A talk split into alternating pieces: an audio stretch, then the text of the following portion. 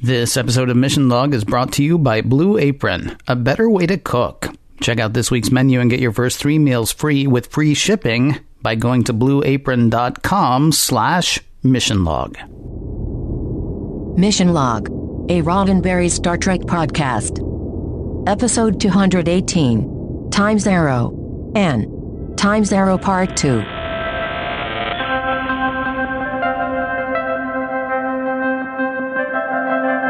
Welcome into Mission Log, a Roddenberry Star Trek podcast. I'm John Champion. And I'm Ken Ray with a question. Can you help out a podcaster?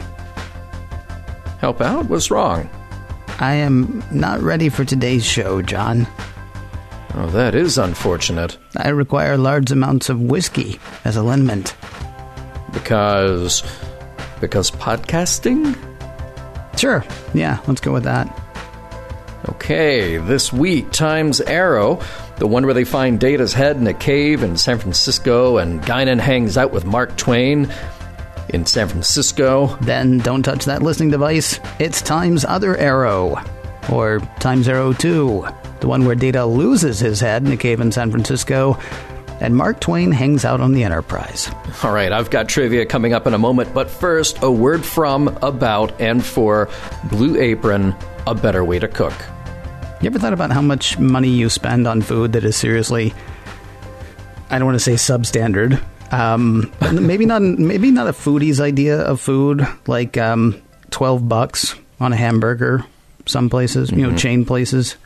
Um, I mean, they're good, but what's weird is we'll do that without thinking, then balk at spending less money on better food. This is where Blue Apron comes in. For less than $10 per person per meal, Blue Apron delivers seasonal recipes along with pre portioned ingredients to make delicious home cooked meals. You won't have too little and you won't accidentally buy too much, so less waste and less money spent. And Blue Apron makes you a better cook even when you're not using uh, their food. At least it did for me. Because, you know, you're not just warming up food prepared by someone else. I mean, you are using their ingredients, but you're following a recipe. And I, for me, that actually rubbed off. I found myself doing things that I learned in the Blue Apron recipes and other stuff that I was cooking on the nights that I wasn't using the Blue Apron food. Very cool. And speaking of the recipes, while you will use some of the same ingredients again, you can choose from a variety of new recipes each week or let Blue Apron's team pick for you. So recipes are not repeated within a year, so you won't be eating the same thing week after week after week. So here's what we would like for you to do. Check out this week's menu and get your first three meals free with free shipping by going to blueapron.com slash missionlog. You will love how good it feels and tastes to create incredible home-cooked meals with Blue Apron. So don't wait.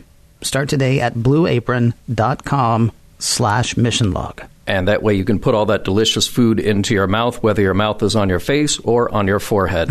Blue Apron, a better way to cook, and a huge thanks, huge thanks to Blue Apron for sponsoring this week's show.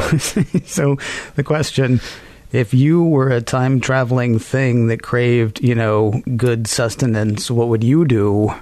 And then the, mm-hmm. the answer, of course, is I'd, I'd, I'd, call Blue Apron, or actually go to the website. Yeah, and, yeah. You know, use the thing and do the thing. Well, I, I, like putting yeah, I like putting food into my mouth hole. So, you know, so much. Although I do like throwing food at your forehead. I got to be honest. Mm-hmm. I that's it, it's happened. Yeah, yeah, it has a time or two. hey, uh, tell us what you like to do with your food. Uh, you know, within reason. uh, there are lots of ways to get in touch with us. Um, Mission Log Pod is the address to find us on Facebook, Skype, and Twitter. If you want to leave us a voicemail, we would love to hear your voice. 323 522 5641 is the phone number to call. 323 522 5641. Our email address is missionlog at roddenberry.com. Our show website, including discovered documents, is at missionlogpodcast.com. And please do remember, we may use your comments on an upcoming episode of Mission Log. And if those comments include trivia, John may use those. Quick, get them in right now. Oh, sorry, you just missed it. No more trivia for Times Arrow. But, you know, coming up, other trivia other times this week. Uh, now, are you going to do uh, trivia for Times Arrow uh, 1 or Times Arrow 2? Well, we were going to do everything together. Oh, you madcap. yeah, crazy. Yeah, go for it. And only really one minor difference here. So, part one was written by Joe Menosky with the teleplay credit going to Joe Menosky and Michael Piller. Part two was also by Joe Menosky, but Jeri Taylor wrote the script. Um, interesting little thing about script changes. One abandoned story point that I think would have been interesting. There was much more business, just much more going on in the 1890s, and the crew would have been around for longer, and Picard would have ended up running a cafe. because why not? yeah, sure. Right? Yeah, absolutely. Now, Les Landau directed both parts, and originally Rick Berman wanted the time travel sequences to take place in the 1990s, and then it became the 1960s, and then the 1930s before settling on the 1890s. Now, a little context about production here that I think is important. Part one was produced in the late spring of 1992. The announcement for Deep Space Nine had already been made for a premiere in January of 1993. Now, what was to be a one part next gen episode became a two parter in order to assuage any fears that all the attention on Deep Space Nine meant that Next Generation was over. It definitely was not over. But there were some big staff changes over the summer between season five and season six. Jeri Taylor became a co executive producer of Next Gen. Peter Allan Fields became co producer on Deep Space Nine, along with our old friend Ira Steven Behr. David Livingston would become supervising producer of both series, while Dan Curry would oversee effects for both. Now, Ronald D. Moore would stay with Next Gen for a little while longer before bouncing over to the new show, and Joe Menosky just wanted to take some time off. It'll be a little later in season six before we see his name again.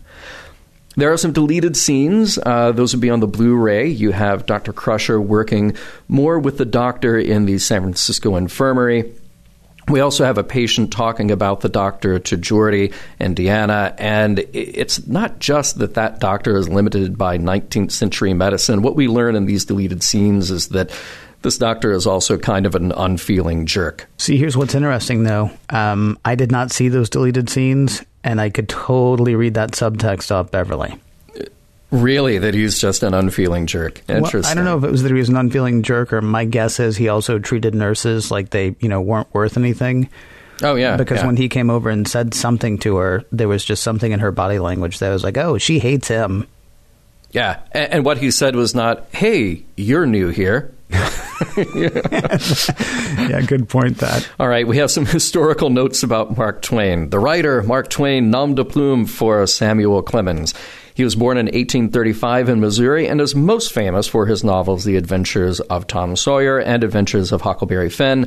As a journalist, uh, he wrote literary criticism, social commentary, travel articles, and left behind a vast treasure of short stories and letters. Now, he probably was not in San Francisco in 1893.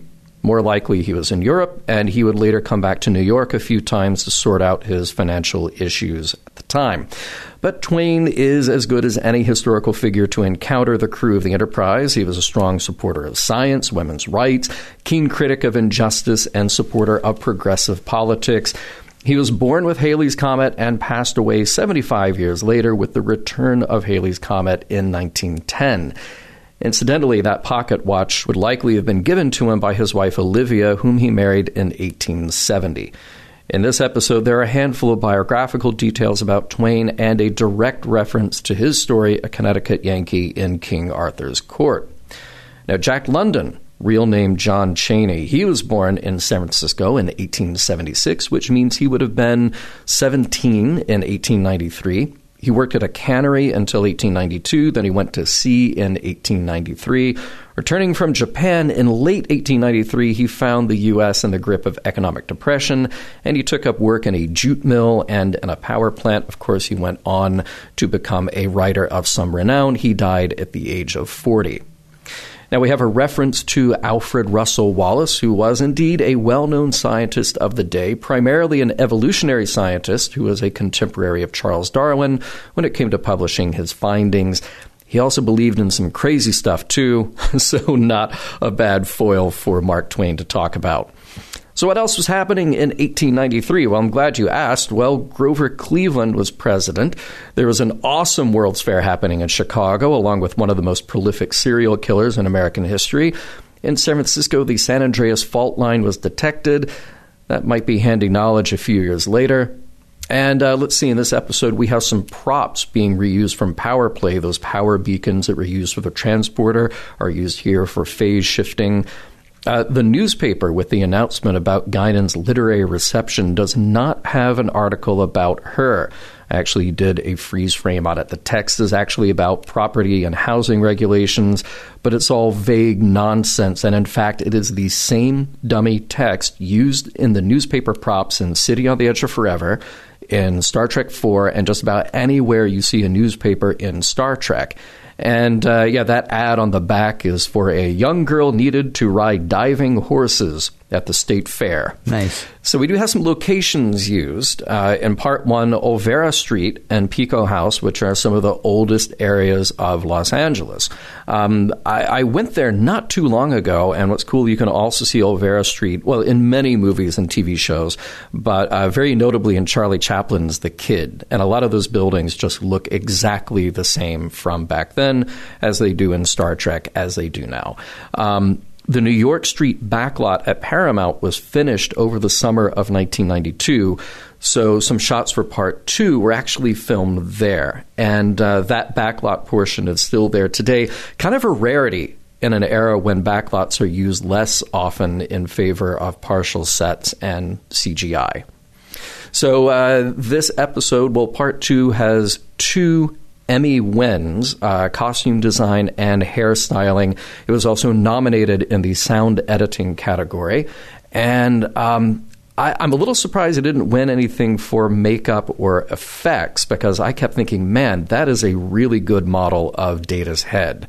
um, it, it helps that he's an android, so the makeup is already pretty thick, but it is still good and creepy. And across these two episodes, a lot of guest stars, so we'll just kind of go through them as quickly as we can here. The two Devidians that we see in human form are played by Mary Stein and Arvo Katajisto, and also Eugenie Bondurant.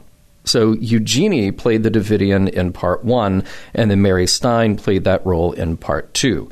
Eugenie started her career as a model and was primarily a background player, Speaking of background, Arvo was too, and we have seen him in many episodes thus far. Eugenia will be back for another uncredited turn on Next Gen. We have Michael Aron as Jack London, just a handful of TV and film credits to his name, but he moved behind the camera and also focuses on media services for nonprofits. Let's see, Ken Thorley as one of the poker players. We saw him before as Mott the Barber in the episode Ensign Ro. We have Jack Murdock as the old 49er. His TV career starts in the early 70s, and many guest roles led to a recurring role on Operation Petticoat, then appearances on Barney Miller, Charlie's Angels, Night Court, and Hill Street Blues. He had a role in Big Top Pee Wee, and he was Grandpa in a long running series of commercials for Grandpa's discount stores. Some of his best work, by the way. Yes, yes. Marc Alaimo as Frederick LaRocque, the card shark. Now, we have seen Mark three times before in Next Gen, in Lonely Among Us, The Neutral Zone, and then as a Cardassian, Gul Macet in The Wounded. This is the last time we'll see him on Next Gen, but don't worry, there's plenty more of him to follow. Pamela Kosh as Mrs. Carmichael. Now, Pamela's career on TV really got going in the 80s appearances on Hotel, Dynasty, The Golden Girls, Highway to Heaven, and even a recurring role on Saved by the Bell. Later, she was on Dr. Quinn, Medicine Woman, ER, a recurring role on King of Queens. We will see her one more time in a different role on Next Gen. We have James Gleason as the irritating Dr. Apollinaire. Uh, primarily, he's a stage actor, but you've also seen him in Revenge of the Nerds 4, Nerds in Love, and in guest roles on Modern Family, ER, and Dream On. He was a recurring character on The Days and Nights of Molly Dodd. Now, William Boyett is the policeman who gets punched by Riker. We saw him before as a policeman in The Big Goodbye. He was also in the sci fi classic Forbidden Planet. Lots of TV appearances for him. Let's see, TJ Hooker playing a cop, uh, Simon and Simon sometimes playing a cop. He was on Emergency, and he was a regular on Adam 12 playing a cop, and uh, he was on Dragnet a few times, sometimes playing a cop. Sort of a typecast after a while, it sounds like. A little bit, little bit, but a lot of it. And really, that's what every actor wants is a lot of work. Yeah, and plus, you know, I mean, if there's one thing that I imagine Hollywood is always casting for, Cops. it's like cops and doctors. That's it, cops Yep. and doctors. Yeah, Right. maybe a judge, Maybe. maybe a jury member. Mm-hmm. Yeah, Alexander Enberg plays the reporter. He is Jeri Taylor's son, and he'll be back one more time in Next Gen, then again in Voyager with a recurring role.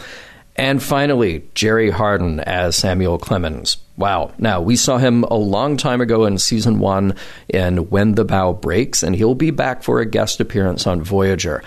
He's one of those actors who works all the time. He was Deep Throat on The X Files. He has portrayed LBJ. He had recurring roles on LA Law, Who's the Boss, Melrose Place, and Dr. Quinn. Now, he had not played Mark Twain before taking on this role, but he took to it so well that he embarked on a one man show called Mark Twain, A Man and His World soon after shooting this for Next Gen. It was developed and originally directed by Les Landau and he performed that role on and off for about 20 years. I would live. I would absolutely live to see Jerry Hardin as Mark Twain Mm-hmm. and Hal Holbrook as Mark Twain tonight. Yep. Just see him go at it on stage. Just, you know, Right, right. that would be that, that would be. You know, I know I'm a nerd, Mm-hmm. but sometimes, Yeah. sometimes I surprise even myself. The fear of death follows from the fear of life. A man who lives fully is prepared to die at any time. Mark Twain.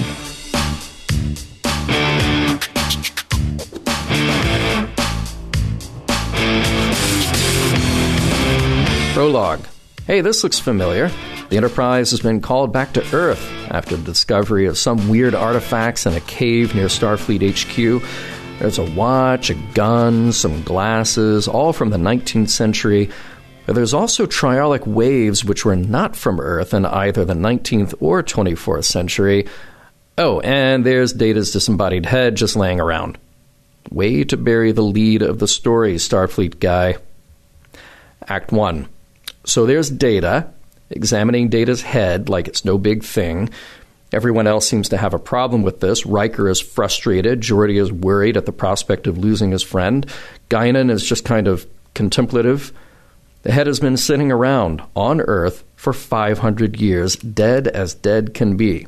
It definitely is Data's head, but here he is now examining it, and well aware that this could indicate some wibbly wobbly, timey wimey stuff in which he dies in the past, which is probably coming up in Data's future. There is one clue about what's going on a fossilized cell that comes only from Devidia 2, which is where we'll be heading shortly. And another. The aliens they're dealing with could be shapeshifters, allowing them to pass for human if they were on Earth. The planet is well empty, no signs of life, but Data is picking up temporal distortion and, you guessed it, triolic waves. A landing party, not consisting of Data, is assembled to go investigate. What they find is a bunch of empty chambers in a cave, more of those waves, and nothing else. Except what Deanna can sense humans, dozens of them, all around. Act 2. There are people there, but not in phase. Like they're in another phase or the next phase, anyways. It's a variance of a tiny amount, 0.004 seconds, and Data is the only one who can tune an instrument to the right frequency to join them. He beams down, and Geordi opens up the subspace field. Data's voice transmits over the communicator, and in a moment he is describing what he sees humanoid life forms with mouths in their heads, which are consuming tiny energy fragments emanating from a container of some sort. An ophidian is there as well, a snake looking creature which seems a key part of the time distortion. A few seconds later, Data's voice fades, there's a crash, and he is gone. But Data wakes up, finding himself on a cobblestone street just being missed by a horse drawn carriage. Act 3. Data asks two passers-by about the Ophidian. They have no idea what he's asking and laugh off the confused Frenchman. When Data picks up a newspaper, he realizes he's been transported to San Francisco, August 1893. The next person he encounters is a decrepit homeless man, a 49er, looking for a handout.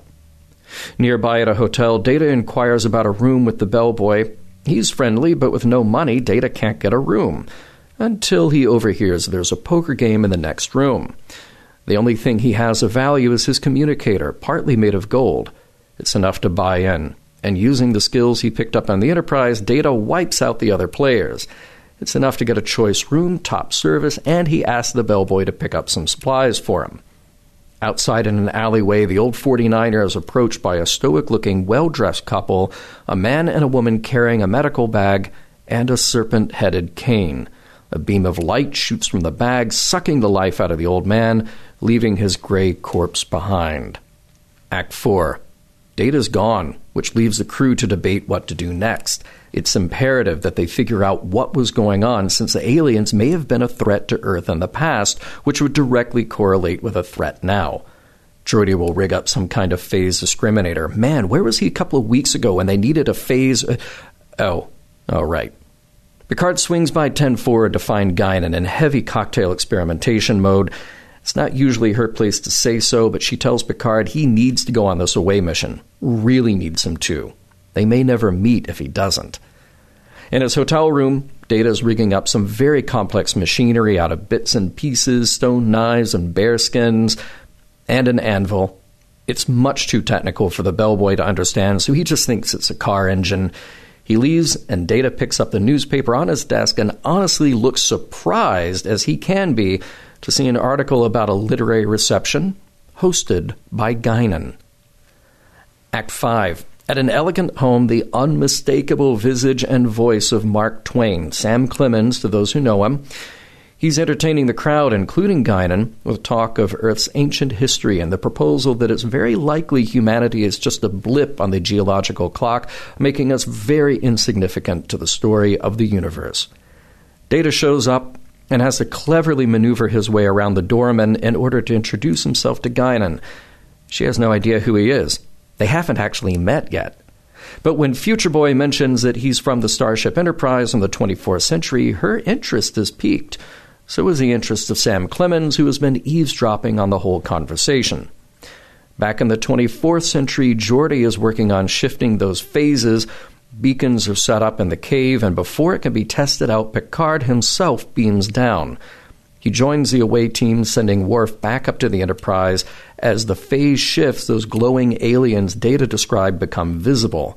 They are ingesting the bioenergy being fed to them. It's the imprint of life, Deanna says, an echo of the humans who died in terror. Just then, more of the Devidians step through the vortex to recharge the energy sucking contraption. As they return to the vortex, one is carrying a serpent headed staff. This time it's alive, and our crew members follow them through into the unknown. Part 2 Prologue Sam Clemens is talking a young reporter's ear off about time travel, both real and fictional. It is his intention to uncover and stop whatever plot the time travelers have cooked up, since it must be a danger to the 19th century.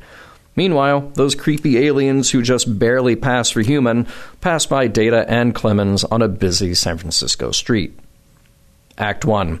The away team are right at home in the 19th century, though Dr. Crusher has a tricorder hidden in her dress. She and Riker are in a morgue examining bodies of cholera victims, but they didn't die from a virus. They died because the electrochemical energy in their nervous system was drained. Those Devidians have definitely been here. Oh man, this is getting heavy. Back in their lovely brownstone, Picard, Dr. Crusher, Riker, Deanna, and Geordi are discussing ways to track down Data and the aliens when they are interrupted by their landlord, Mrs. Carmichael, demanding payment of the rent. They don't have it. But you see, they're, uh, they're a theater troupe, yeah. Yeah, that's the ticket. And they performed in theaters here, uh, uh, London, uh, all over the world. And they even made some money to, to sold out houses. Yeah, yeah, that's what happened. So if she'll just wait a bit, they'll get her her rent tomorrow. Sam Clemens has met that eager bellboy at the Hotel Brian and talks his way into seeing Data's room. While he noses around the equipment, the bellboy is talking about traveling the world and writing about his adventures. Advice from Mr. Clemens that he should write his own story rather than entrust anyone else to do the job. The bellboy, young Jack London, runs off with renewed enthusiasm. When Clemens hears someone approaching, he grabs a piece of Data's machinery and hides in the closet. The perfect place to overhear Data and Guinan conspire about getting access to the mine in the Presidio where this all began. Act 2. With Clemens discovered, he starts to rant about uncovering their plot, which Guinan insists there is none. No amount of bobbing and weaving with false explanations can convince Clemens that they aren't invaders from another century, and he leaves to spread the story.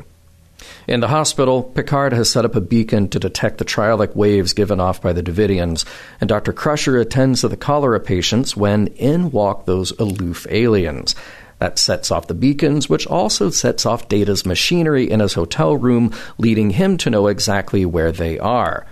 Confronting the aliens doesn't do much good. A phaser shot from Riker only slightly irritates one Devidian, but they both dematerialize to get out of there. They did leave behind that serpent headed cane, though. In all the ruckus, the real police arrive, and Riker has no choice but to knock out one of the policemen in order to make an escape. And with expert timing, Data arrives with a carriage. Act 3. Back in the Brownstone, Geordi activates the Ophidian cane by firing a phaser tuned with the same frequency of triolic waves. Sure enough, it comes to life and starts opening up tiny space time distortions. Just then, Mrs. Carmichael comes back to collect the rent, but they are ready for her this time, forcing her to jump in and read a little of Titania from A Midsummer Night's Dream. She's terrible, but the flattery from the crew is all she needs to forget about the rent at least for another moment. Guinan is waiting for Data in his room at the hotel to let him know that she has arranged to get them into the mine at the Presidio. When Picard walks in, it's a strange moment. She doesn't know him yet, but he assures her that she will.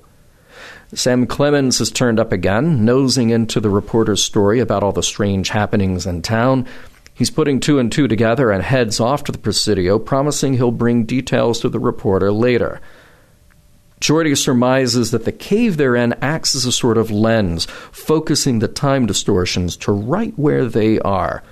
Even if the technology is incompatible with their own, the crew have to try to get back so they can destroy the cave on Devidia 2. All a great idea, one that is interrupted by Sam Clemens crashing their party and holding the away team at gunpoint. Before he can strong arm them into coming back to the police, the not very human aliens show up again to retrieve the Ophidian cane. In the struggle for it, a time portal opens up, but Data loses his head. Literally, this is the point in the past where Data's head separates from his body. One of the Devidians escapes through the portal, and Picard orders his away team to follow him. Guinan is injured, and Picard stays behind with her. Then Sam Clemens jumps through the portal himself. Act 4. On the other side, it's Devidia 2 and it's the 24th century. Data's body is there since he was the one holding the cane. Clemens is also there, and there's little choice but to beam them all back to the Enterprise. Stuck in the 19th century are Picard and Guinan. She's hurt, but will be all right, and she realizes that Picard stayed behind to help her, an act of friendship she won't even be able to mention when they meet again in 500 years. In the 24th century, it's Guinan and Riker, and this time it's Riker asking Guinan for guidance, anything at all, to help him decide what to do. She can't. She won't. She could screw up history, everyone's history, by meddling. No one should know too much about their own destiny. Deanna has taken it upon herself to show Sam Clemens around the Enterprise and acclimate him to the 24th century way of life. There are no cigars, but there's also no poverty. So, you know, a trade off. Geordi is hard at work attaching the 500 year old head of Data's that was found in the cave to the body they beamed back aboard. It's not working. But Clemens does come into the lab to collect his pocket watch, and he gently lets the unconscious Data know that he misjudged him. In the 19th century, Picard tries to communicate with the Devidian who was left behind during the last time the portal opened. He states that he is compelled to stop them since they are devouring humans. She's injured, but she warns Picard that any use of their weapons on the other side of the portal in the 24th century will only amplify the time distortion, thus destroying their world in the 19th century. And with that, she phases out of existence. Act 5. Riker is anxious, ready to go back to the 19th century to rescue Picard. Worf's more concerned about destroying the alien site on Devidia 2, even if that means leaving Picard behind. Deanna chimes in that he's right. Riker gives the order to power up the photon torpedoes. Geordi is still hard at work on data, but he just won't boot up, even though everything seems in place. A little digging in Data's noggin reveals an iron filing that definitely should not be there. Cut to 1893, where Picard picks up Data's head and starts tapping away a message on his circuitry. Worf, meanwhile, is getting those photon torpedoes ready, and Geordi is having a little more success at getting Data up and running again. When he powers up, it's only a few words alien, torpedoes, phasing. The message is from Picard, and Data relays that any plan to fire upon the Devidians should be stopped. Geordi needs to recalibrate the weapons so that they phase shift enough to actually destroy the Devidians in their own timeline. Meanwhile, Riker plans to return to the 19th century to rescue Picard, but Dr. Crusher warns that their technology can only open the rift temporarily. At best, only one person can go through. Sam Clemens volunteers. After all, he belongs in the 19th century, and Picard belongs here in the 24th. Clemens says his thanks and goodbyes. A moment later, he runs into the cave where Guinan and Picard are. The portal put him down to the wrong location, which ate up some time for him to get there. It's Picard's turn now, and not a moment too soon, since the long wait has forced Riker to assume Clemens didn't make it. The photon torpedo launch will proceed in five minutes. Now it's time for Picard to say his goodbyes to Clemens and Guinan before he activates the Ophidian and transports back to his own time. Photon torpedoes are exploding around him, out of phase, and the captain is safely beamed back aboard the Enterprise. As the Enterprise heads out, Picard visits his old, old friend Guinan. Everyone is where they should be, and Sam Clemens makes sure Guinan is rescued from the cave just before he leaves his watch on the floor to be discovered in 500 more years. The end. Leaves his watch on the floor next to the android head. Yeah, ignore the android head. Nobody noticed in Just 18. yeah, yeah. Has some forever. 1893, was it? Yep, 1893. So I'm thinking uh, bringing the Enterprise back to Earth in the very beginning totally has to be like an admiral move. yeah, it- which is usually not a good thing, right? Right. Yeah, exactly. Because I'm I'm, think, I'm thinking Admiral One says, oh, "Do you think we should tell Commander Data that we found his head in the cave?" And Admiral Two says, eh, "Let's surprise him." right, right. I would think at some point they'd be like, "So why are we here?" And then they even get there, and the scientist is like, "Ooh, we found this watch. Yeah, Yeah, right. and This cave Right. is like a really old cave, and oh, there's your head." Mm-hmm. Right? It seems, yeah, They have a flair for the dramatic, for they sure. do indeed. They do, as you said earlier. Way to bury the lead. Yeah, Mm-hmm. it's kind of like yeah. Yep. Oh yeah, that we, we're we're we're working on being cool in Starfleet this week. So uh, yeah, You know who else has a flair for the dramatic? And that would be Picard.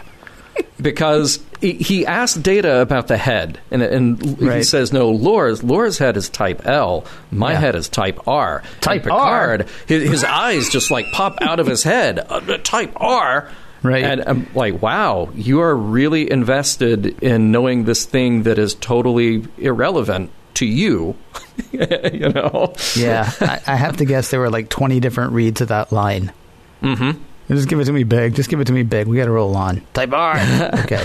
Good. We have a nice callback to Data describing how he misses Tasha Yar, and Indiana has a photographic memory because she just rattles off that little monologue about how Data misses people. That was cute. I have a question though. Was that about Tasha or was that about Tasha's sister?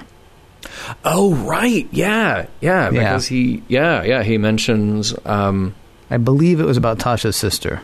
I can't remember her name nor the episode, but for some reason I have it in my head that that was about her, not about Tasha.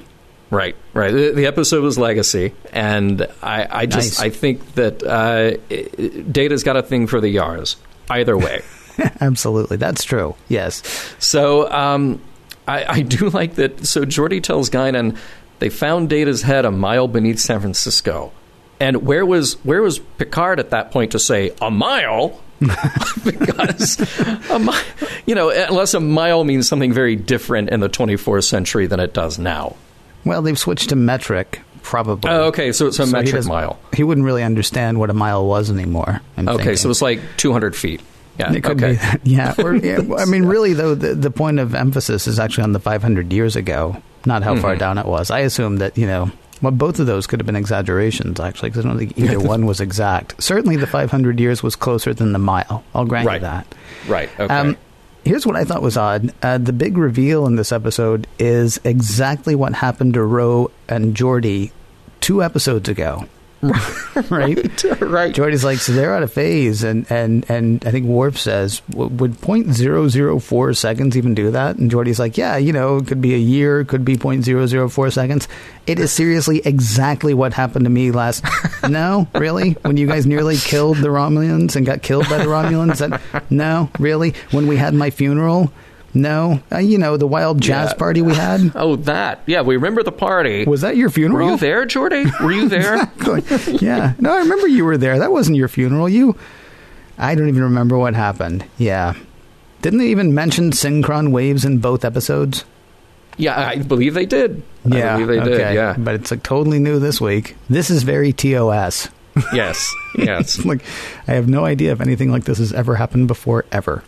Well, uh, the, the other example of that, there's so much hand wringing in this episode about saving Picard. Mm-hmm. And a couple of weeks ago, we were ready to write off Geordi and Ensign Ro in about five minutes. You know, did we do everything we could? Okay, too bad. We're moving on.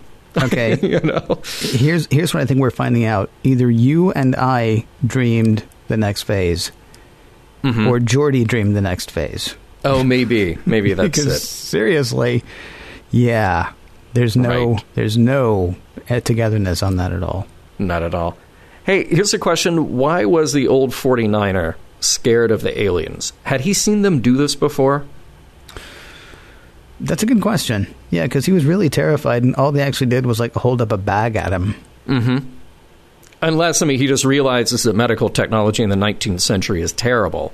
And he's like, no, you're doing this without anesthetic. Yeah. It could be that, or it could also be that uh, the people of San Francisco were already the closed-off wretches that I knew them to be in the late 20th and early 21st century. Like anybody comes up to you and like says or does anything to you, and you're like, no, Yeah, you're like, no, get away. it's not really fear now as much as it is just, ew. Right. right. I will say though, I um, I personally thought that the uh, the death of the 49er was particularly tragic because he is seriously like the most helpful non-player character anybody has ever come across ever. I Mm. remember Oh, you, totally. you you've played like you know video games at least you know back in the day, right? No, you don't Yeah, a so little much bit, now, yeah. but Yeah. yeah, how you like you know you see like an arrow over somebody's head, and so you walk over to them, and they give you Mhm. like six paragraphs of stuff that you have to read because it's telling you about how to play the game. Right. He's right. exactly that. Like you know, he walks up to Data and says, "Can can you help me?" And Data says, "No." And he says, "Okay, well, let me tell you everything about my life and everything about the city." right. Right. And that didn't even cost Yeah. Data a quarter, which is you know Yeah. pretty pretty helpful. Pretty awesome, yeah. Um, let's see, Worf, I, I think he's exaggerating a little bit or he doesn't understand something when he says about that cave, our remains would have turned to dust long ago. Well, so it's been 500 years, which is not 10,000 years, and, um, and they're in a cave. They're in Yeah. a cave. And, and there's a robot head, and there's a watch, and, um, you know, people are made of bones and you know things that that leave traces maybe even Okay. clothes things like that I, I think his whole point was they may be going off to their death. yeah oh sure Yeah, sure Although Yeah. I think I think actually Worf would have been smiling at that point. So, he, might have yeah if we Uh, again it'll go back to the next phase, which of course is an episode that you and I made up, right we we do know that uh, that Worf would have been all excited about dying uh, back Yeah. then because he would have done it in the line of duty. Um, Yeah. I have a question, and Mhm. it's eh, so we as the viewer have been let in on the whole thing about you know how special whatever Guinan says is to Picard, right, Mhm. And mm-hmm. vice versa. I don't know that everybody else is as hip to that. And I'm wondering why they didn't question him just a tiny bit more when he's like, I, I have reason to believe my presence on this mission is of paramount importance.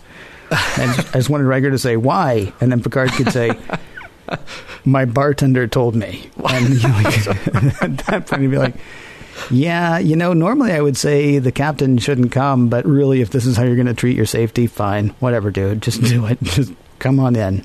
You know, and, and Picard knows it sounds crazy because he has never volunteered that information, not, not even as far back as yesterday's Enterprise. That is true. He's just like, nope, no, I really, this is important to me, so just don't ask any more questions. And again, Yeah. we we also have we have Ro Laren's prominence on that ship is thanks to Guinan. But again, Mm-hmm. you're not going to hear uh, Picard tell Riker, "No, no, seriously, Guinan vouched for her, so it's okay." Right. Right. Yeah, Right. I'm not saying she's not a Yeah. valuable character. I'm just saying No, but just imagine if, like, she had been an astrologer or something, and then, just, you know, right. then you really have to question his judgment. Yeah. She is a very important character. If anybody else on the Enterprise had any idea how important a character she was, they'd be transferring off. Right, right, right, exactly.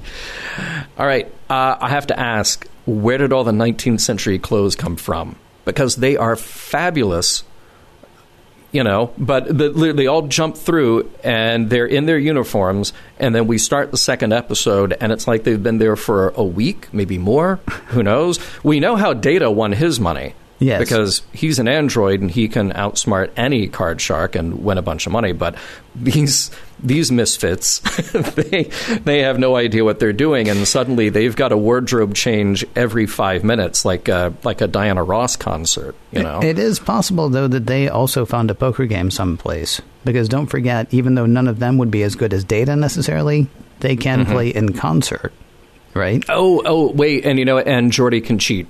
Geordi can So, cheat, that's true. Although I don't think they would have yeah. let him sit there with the visor on. But even if Geordi's out of the game, you've still got, you know, Deanna, Beverly, and Riker have all played together as well. Mhm. So they may have signs and, you know, things like that.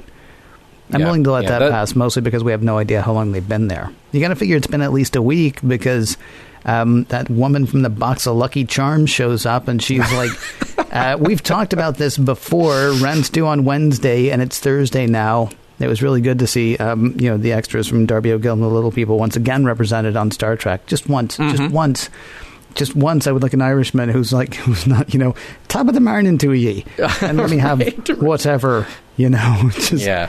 well, I, we we had Chief O'Brien. You know, we wouldn't have true. enough of him. Okay, but so maybe one, know. maybe just one other time. Then that's right. One more. actually, I forgot Yeah. about him. Any extra though, yeah, Mhm. is going to be you know swinging a shillelagh as long as that's not dirty. I don't know. And thanks to Mrs. Carmichael, we, we have our third now unique pronunciation of Picard in this episode. Because you have her calling him Pickard, and you have, as most everybody else says Picard, Right. sort of an Americanization of that. And then Riker suddenly is very continental, calling him Picard. really, You know, he's yeah, yeah. Riker is the one who drops that on us. Uh, like he's been suddenly studying some French. He's like, "What? What do we do about Captain Picard?" I totally Yeah. missed that part. Hmm. Yep, yeah, it's in there. Kind of weird. Um, I, I love what we do here to expand the relationship between Guinan and Picard. It, it is really nice because we've mentioned many times before, and um, even uh, uh, Guinan is one who says, like, "Oh, I have this thing for bald men," and a guy did something that that saved me long ago, and and really, so we're kind of at least retconning, if I may use that word, what it is about their life together is finally revealed in this episode. I thought that was really cool. Now, I wondered did she really need to not tell Riker what to do? I mean, even just saying, like, hey, don't blow up that place until we get Picard back might might be okay because you know there are other things that have already already been revealed like telling Picard you need to go on this mission Right. so that's a reveal about future information. So even just a little bit of a reveal is saying like, "Hey, don't fire the photon torpedoes right away." yeah. Here's the thing, though. That's her past. Mm-hmm. She can't mess with anybody's future, and this is now her future as well. She doesn't know what happens to Picard past this point. She only knows what happened 500 years ago. Now, of course, you set up the usual. You set up the usual time travel paradox of you know it wouldn't have happened if she hadn't been there to make it happen, but then she wouldn't be there to make it happen if it hadn't happened. It didn't have it out. Yeah. Yeah, that whole thing. But Picard could have died at that point, and while that would have been sad for her, that doesn't screw up any timeline. Mm-hmm. Mm-hmm. I mean, except for Rasmussen's.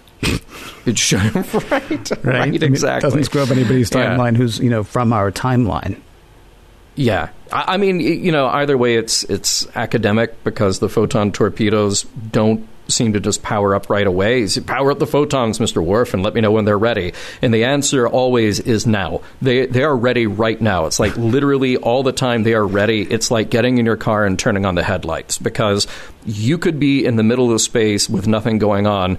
And if a, an enemy ship shows up, then Picard just looks behind him and says, get the photons ready, and they're ready. Like you could fire them right away. Nice to see there's another Bolian on the ship. He's clearly headed to the barbershop um, with yeah with great speed. Um, I did wonder when they were heading back through the portal the second time around, why didn't somebody just say, "Hey, we should grab Data's head and take it with us"? But I understand, you know, maybe another time paradox, maybe a problem there. Um, but then you wouldn't have had Picard with the opportunity to tap a message into Data's head. Um, but I did ask myself, how would Picard know that in the 19th century that Riker in the 24th century was ordering a photon torpedo array to be shot at Devidia 2? Yeah, well, remember in the next phase when you know that episode that we made up, where you're like, Geordi should have been like, "Hey, Data, it's me, Geordi. How's it going? Listen, maybe right. you're right." Picard could have actually just like written a note and stuffed it in Data's mouth. Mm, yeah, right. And it would have been a yeah, bit like uh, Silence of the Lambs. And then, of course, the problem mm-hmm. is they like as soon as they found the head, they would have just opened his mouth and said, "Oh, well, now we know exactly what to do." When we in the second half of. Uh, Time Zero Part 2 could have actually just been like a travel log of San Francisco in the late 1800s, I suppose, because they would have had plenty of time because they would have known exactly what to do and do it. But right, yeah, it's right. weird that they had to be so cryptic about the whole thing because, I mean, heck, he could have scratched something in the stone right there. But then again, yeah, yeah. then the problem is Starfleet finds that and like, hey, don't even call the Enterprise. We know exactly what to do. and then they would have pulled that letter out of you know Data's head, and it would have said, "On the day you come back, Libyan terrorists are waiting to shoot you." no, no, no! I can't know about that, John. I can't know about that. No. Oh, okay, okay. Hey, here's a quick tip. By the way, if you're Mark Twain, or really anybody from the 19th century, mm-hmm. and uh, you smoke a lot of cigars and you drink a lot of brandy and you lead a hard life, go to sickbay on the Enterprise and get a physical before you go back to the 19th century. Oh, please. She's just going to tell him to smoke fewer cigars and drink less brandy. You think Mark Twain wants that? Come on, dude. Seriously. I do have one question, Yeah. though. So he's on Uh-huh. the Enterprise for like mm, a day, maybe, an hour, Yeah. maybe. We get the big, nice moment between um, Guinan and Picard. Why do we not have a scene with Mark Twain and Guinan?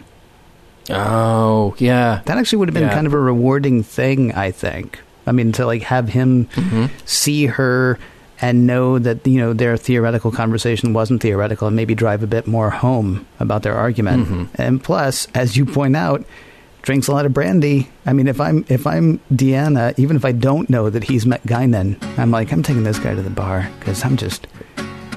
This is a lot.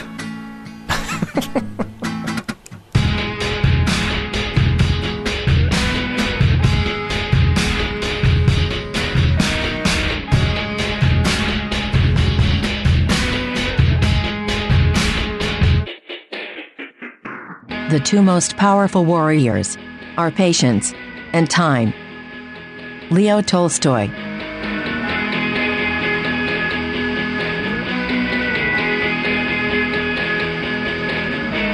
John, I know you love speaking in song lyric, and you know I love speaking in song lyric. Mm-hmm. One of my favorite lines from They Might Be Giants. Uh, sure as you can't steer a train, you can't change your fate. I think fate is, like, from our uh, aspect, uh, fairly debatable. Um, but the seeming ease with which Data accepts his demise is absolutely fascinating to me. Now, he's in an interesting position as far as fate is concerned. He is literally holding his head in his hands. Yeah. Okay. Yeah. And I don't mean, like, not the one that's still attached to his neck, or still attached to his body, rather, but the one that's, you know, that he found on a cave floor. Right, right. Um, the first one or two viewings for this week, um, I thought of this entirely as a death and dying episode. Though I actually got off that on the final viewing and found some other interesting stuff to me. Um, but but initially, I'm still fascinated by the way that everyone deals uh, with death or with the impending demise, with the knowledge of their mortality. if you will. Yeah. Um, Riker's got both anger and denial down. Uh, Picard's going to do whatever he can to stop it, even though he knows logically that there is nothing he can do to stop it. And Geordi, I think, has my favorite reaction at all of, of all of them. Mm-hmm. You know, it's sort of like, and, and I don't know if you've done this, but like your friend's going through a hard time, and it really sort of, you know, you want to talk to them about it, mm-hmm. but not because you want to be helpful to them, but because you really want to talk to somebody about what's going on, right? Right. Right. So Geordi says, "Wow, do you want to talk about it?" And Data says, "Not particularly. Do you want to talk about it?" And Geordi's like, "Yeah." Which I found. I mean, I found. I, I just found all of that kind of fascinating. I, initially, I mean, and maybe it's well. I don't want to say hang up, but I will. Maybe it's my own hang up on mortality. But I mean, when I first watched it, all I could see was, oh, it, it's about it's about accepting, it's about accepting mortality or accepting your fate in a way. Although I'm not sure that's um, I'm not sure that's where I ended up on the episode, but that is that's certainly where I started. Well, I, I think that's a heavy focus in part one. I, I think Yeah. it's less so the focus in part two. Part two, you just have to have the fun adventure and wrap it up. You know, I know. Well, except it was at Act Three, I guess, when his head pops off, and then all of a sudden we're like, "Oh yeah, Data could have died here." Right, And right. And did. yeah. Huh. but but I think we're still resigned to the idea that by that point it's like, okay, well, how are they going to wrap this up? It's not about just Data's dead because we assume Data is coming back, but I, you know, I, I think the the contemplation was there in the first episode, or yeah, the first episode, and Yeah. throughout that first episode. Um, but by the time we get to the second, it, it is not as much. I mean, I, I think it's a fascinating thing that Data even data says life was terminated 500 years ago. So everybody on board, including Data himself, they were referring to Data as living and dying. Like this is no longer a question about Data being alive. That's just sort of how we all accept who he is. Um, and, and I think it's really fascinating that Data kind of finds comfort in the idea that his existence is finite. So otherwise, it would remind him that he's artificial and that all his friends will die. So it gives him, as he says it, a sense of completion, which is, well, it's an interesting way to look at it. It's kind of the pragmatic, unfeeling way, if data has no feelings, to say that Right. to say that there is an end goal, there is an end point, just sort of like completing a mission. He knows, you know, when he gets to that point, that is the end of that mission. But all of this is wrapped up in emotional language. Mm-hmm. Even if Data doesn't totally understand other people's reactions, well, there there has to be a part of Data that understands those reactions because he's been through it before when he was on the other side. When Tasha Yar was taken away, you know, the, these are things that he has experience with. So- Heck, two weeks ago, Mm-hmm. again, two weeks ago, he had this.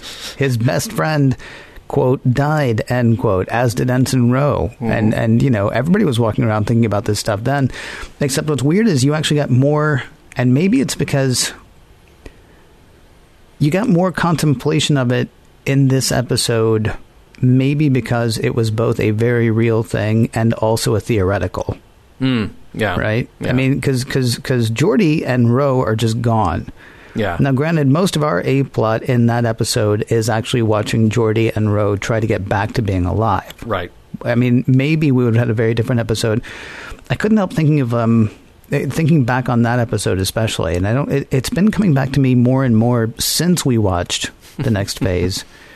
Um, the episode of Buffy the Vampire Slayer. Mm-hmm. Spoilers, by the way. uh, This show's like over ten years old. I've Right. watched it twice now, all the way through. So don't start with me. But I'm telling you right now, if you don't want to know something that happens in I think season five, I'm giving you 30, not even 30 seconds. I'm giving you three. Okay, time's up.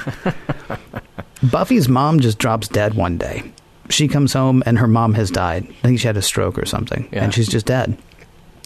And the rest of that episode, and I think maybe even into the next episode, like you'll you'll see things happen where Buffy's imagining or dreaming or thinking about either all the ways she could have saved or all the things she could have done, or at one point, I think the scene opens back up, and Buffy just walks in and there's her mom again. Mm-hmm. And and that to me felt like a really honestly, yes, I know we're talking about a show about vampire slayers, but it struck me as a real like a real examination of, of just how jarring that whole thing can be. Right. Um, which they sort of missed that, I think, in the next phase. And here we get a very not clinical, but dispassionate look at that. Mm-hmm. And I know there are people who feel the same way. I know there are people walking around like that right now, actual people who have not found their heads in a cave, thinking, yeah, you know, when that happens, I'll be okay with it. Mm-hmm. I don't know about you, man. I'm not there yet.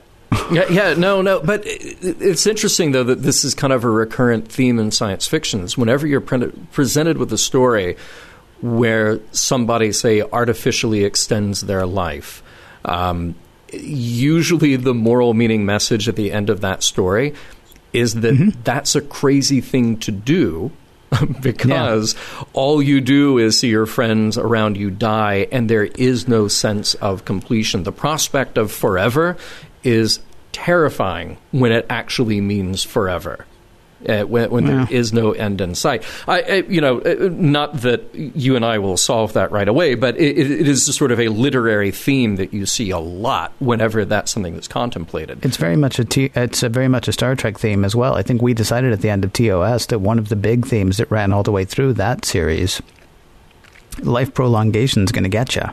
Right. I mean, that's what happened right. with Miri. I can't remember which other ones that that happened with, but I want to say there were three or four things where it's like, oh yes, I'm going to live forever, yeah. and and and Kirk was like, nope, nope, nope, or or or nature was just like, nah, that's not going to happen. Right, we're going to have to kill you. Right, uh, you know, go back to Miri. Yeah. Well, and, and, you know, also don't, don't see, go back to Miri. Just trust us. Yeah, don't right. don't go back to Miri. But also see any number of you know science fiction books or any number of uh, episodes of the Twilight Zone, or uh, it, it, seems like when things like that come up. I mean, you mentioned Buffy the Vampire Slayer. In vampire literature, that's often a thing that's really terrifying to those who live forever is that they actually have to live forever, and that's a terrifying prospect for, for many of them.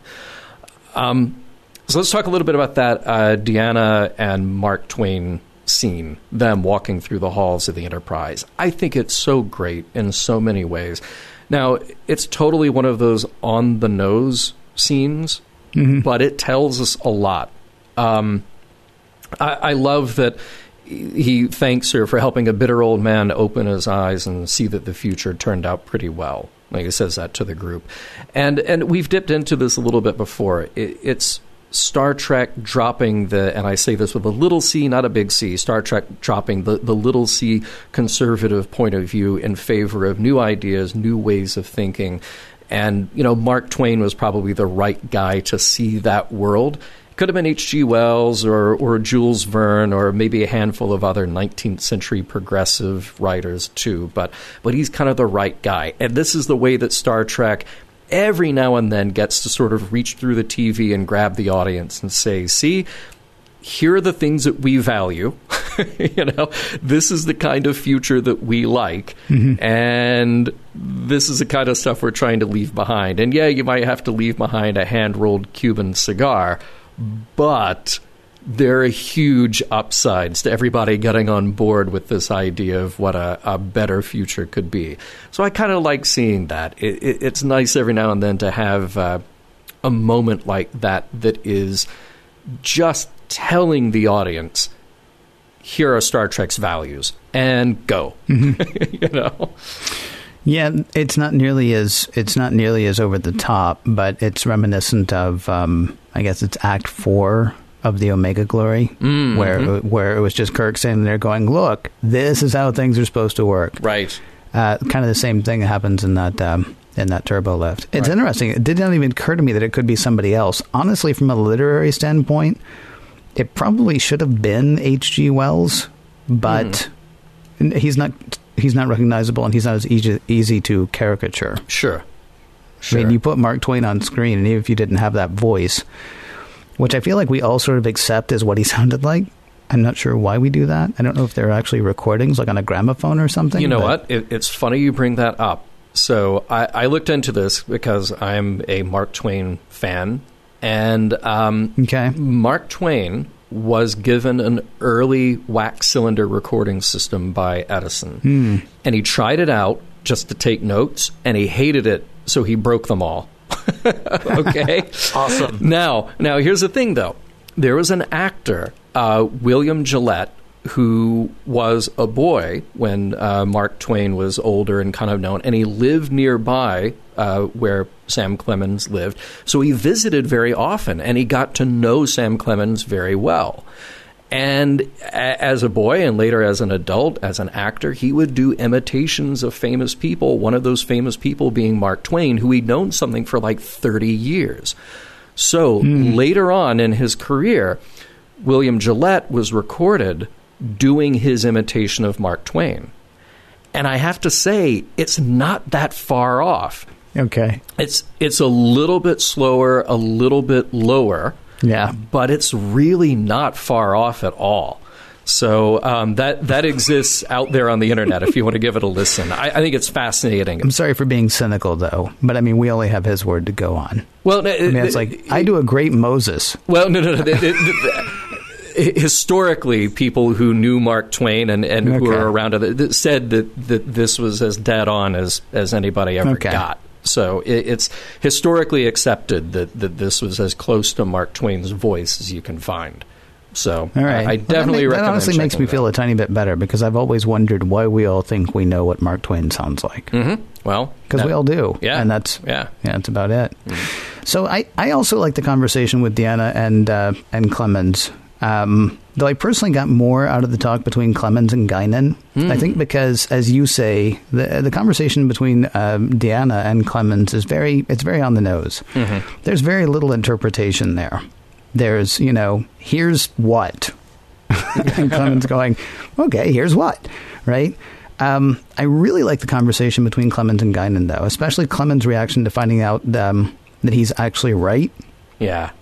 That you know humans are not alone. But let's start with you know the Guinan part first, because it's I think kind of it's a little bit more on the nose than the other. Yeah.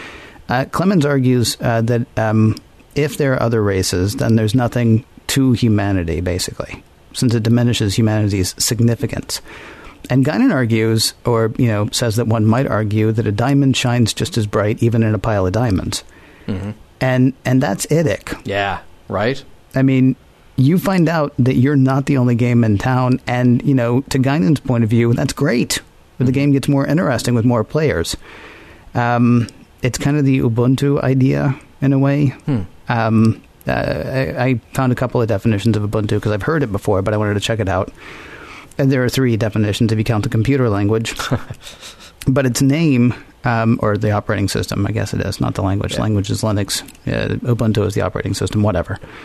Um, its name comes from an ancient word out of uh, Africa, and I found a few different things. It said like like Bhutan, I believe, was one, but then I also saw Zulu was another, and so I don't know exactly where it's from. The one thing everybody does agree on is it is an ancient word out of the African continent. Roughly translated, it means, or it's said to mean, um, humanity to others. Though I've also heard it being translated as "I am because you are." Mm-hmm.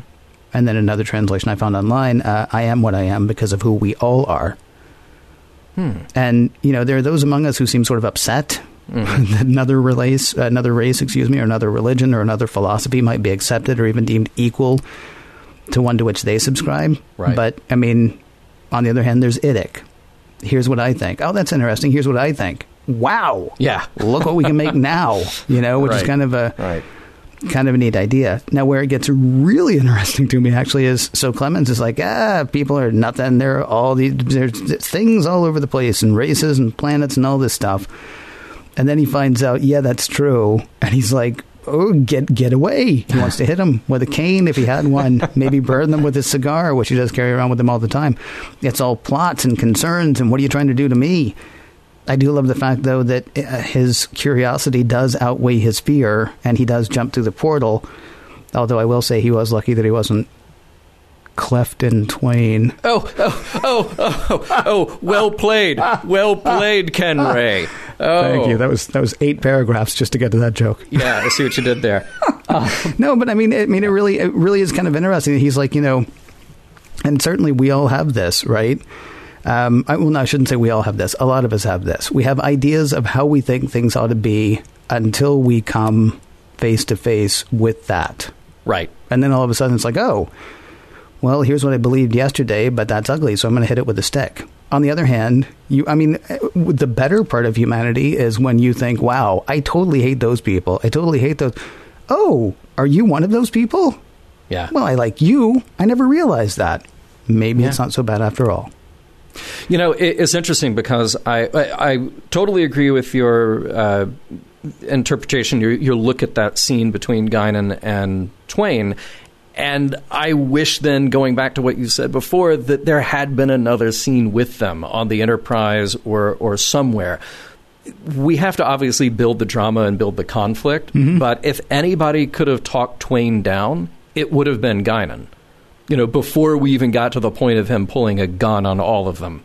you know, if anybody could have talked sense into him, it would have been Guinan because they, they met, they bonded on this idea of what the universe is really like and and what humanity is really like and uh, whether or not we're significant and special.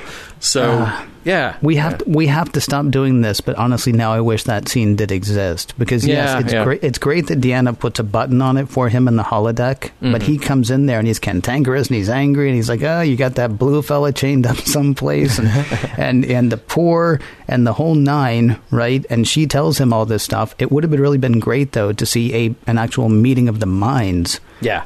In Ten Forward between Guinan and Clemens at that point. Let's Yeah. let, us forget the what do I do, Guinan? I'm not going to tell you scene with Riker. We take that Right. minute back, and we, you know, because it, 500 years have passed. She knows more now than she knew 500 years ago, but she still believed what she believed 500 years ago. Mm-hmm.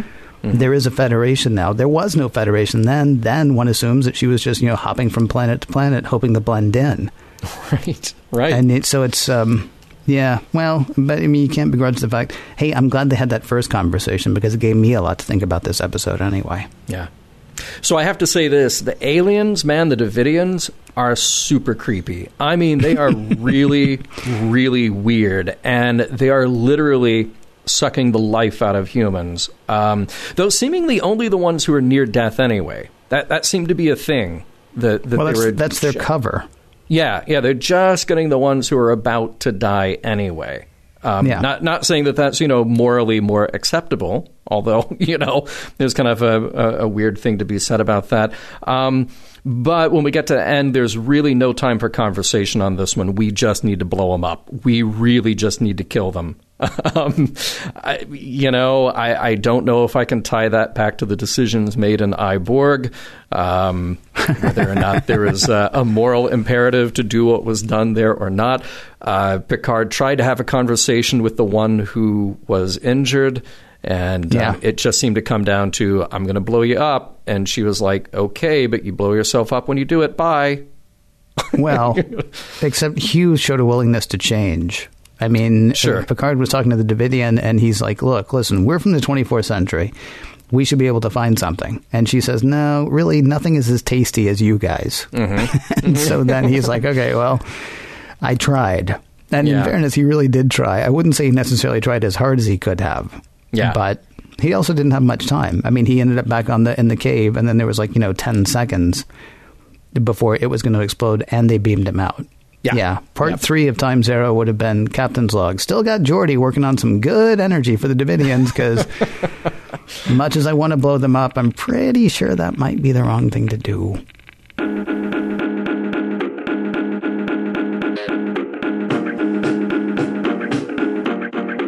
Time flies like an arrow. Fruit flies like a banana.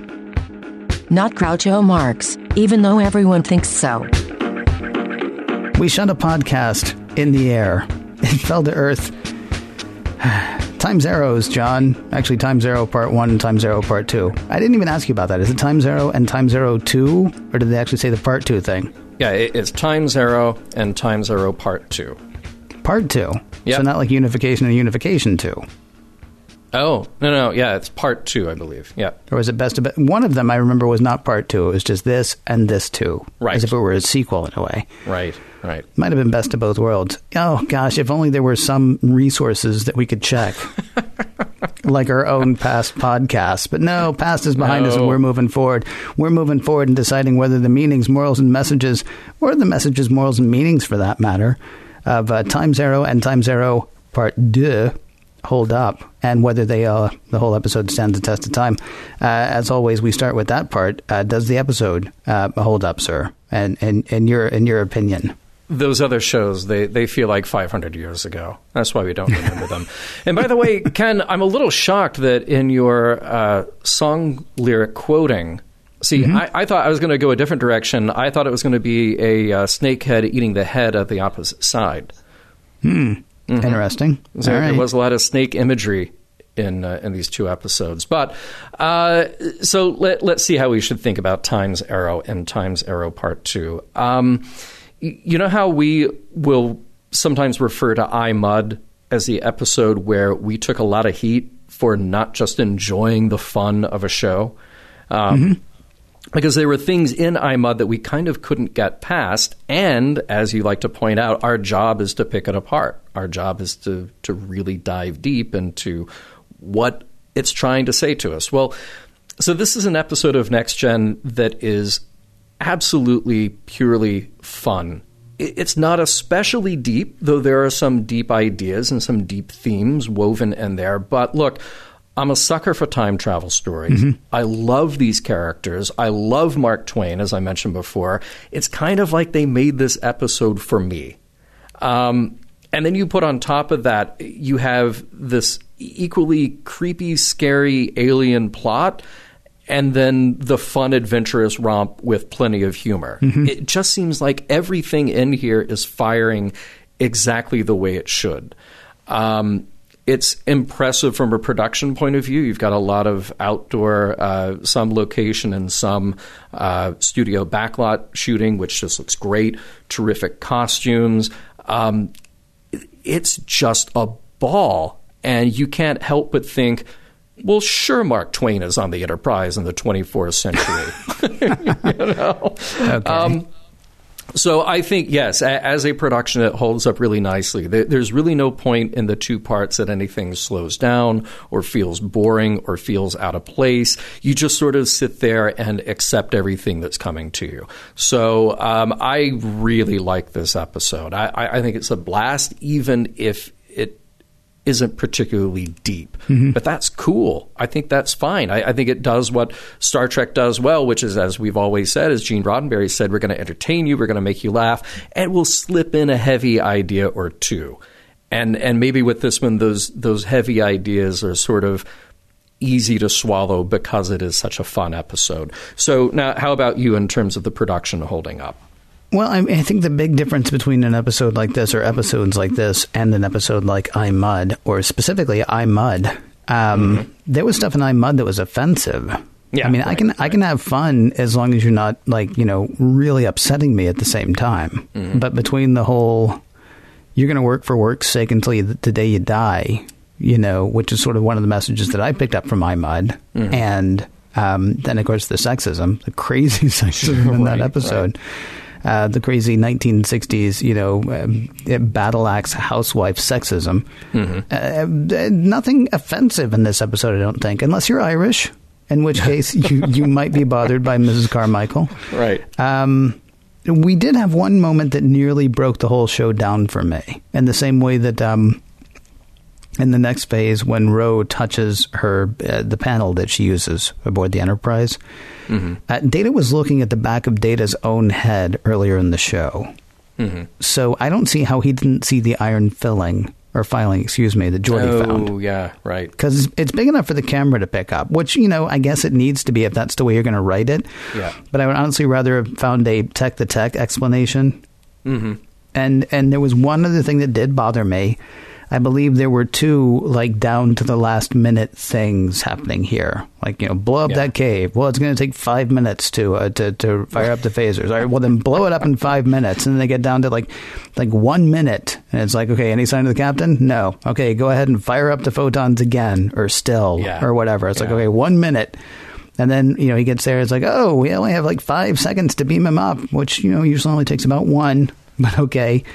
um, that part kind of bothered me. That, you know, the data came back online one minute before the world is basically going to be destroyed. Um, that's getting a little tiresome. Now, all that said, I did find a certain amount of depth in this episode, which I thoroughly enjoyed. Thinking about death is not one of my favorite things, and yet I tend to do it quite a bit. So being able to play with that in the first episode was great, and the conversation between uh, Guinan and and Clemens really was great to me as well. And then, mm-hmm. um, as cartoonish as his portrayal is, I cannot help loving the Mark Twain Sam Clemens presentation in this episode. Yeah. So yeah. Yeah, I got a couple of problems with it, but I don't have any problems with this episode that that stop me from from enjoying the episode. I mean, again, we go back to is it the is it the first episode you want to show somebody?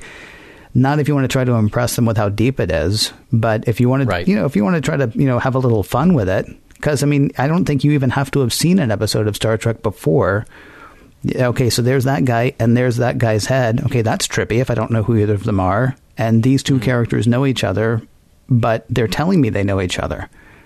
So I don't even have to know that from before. I mean, it's it, yeah. it's it's not a bad, even a self-contained episode. Of course, it's much more fun that we actually know those characters, and so seeing them in a very different setting is yeah, I, I, mean, I'd say it holds up. It's not it's not the best that Star Trek has to offer, but but it's fun and it's you know it's a decent way to kick off a new season. So, uh, with that said, if it's not deep, do we still have messages in there? Mm-hmm.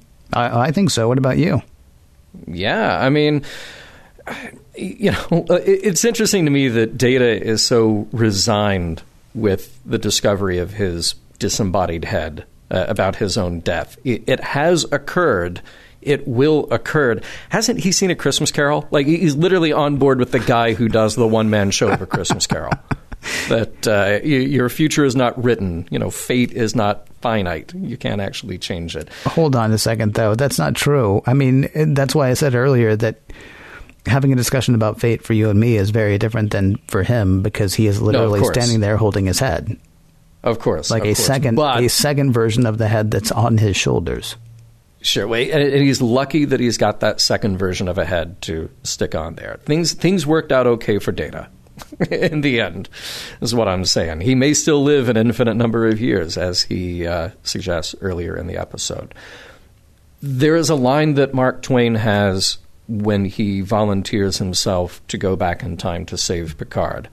There's risk in everything, the point is, it's the right choice. So Mark Twain, without having seen an episode of Star Trek, knows the central message of Star Trek, or at least one of the central messages of Star Trek, which is pretty great. You know, we, we talk about sometimes the right thing is not the easy thing to do. And Mark Twain knows that, and, and he tells everybody on board that he picked up that message from this episode. So I, I think that's a pretty good one, too. Uh, anything else that I'm missing here? Well, I would just go back to again the conversation between Guinan and um, Guinan and Clemens. The whole mm-hmm. slash Ubuntu, you know, the existence of another doesn't diminish me. It actually, you know, raises us both. Um, right. That's hardly the message of the whole episode, but it's a message that I found gratifying, uh, maybe inspiring. Even we'll have to see. Um, and then, of course, you know, it's always fun to talk about death. yeah. Yeah. With that, Mission Log is produced by Roddenberry Entertainment, executive producer Rod Roddenberry. Find out more at roddenberry.com. And for more exciting Star Trek podcasts, check out Trek FM, that's trek.fm. And for the latest in Star Trek news and discussion, be sure to visit trekmovie.com. Next week, Realm of Fear.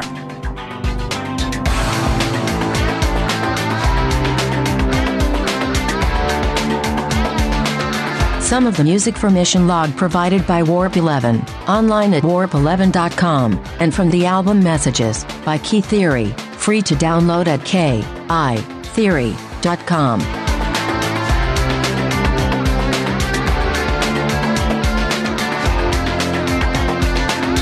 It is time to say goodbye, but I think goodbyes are sad.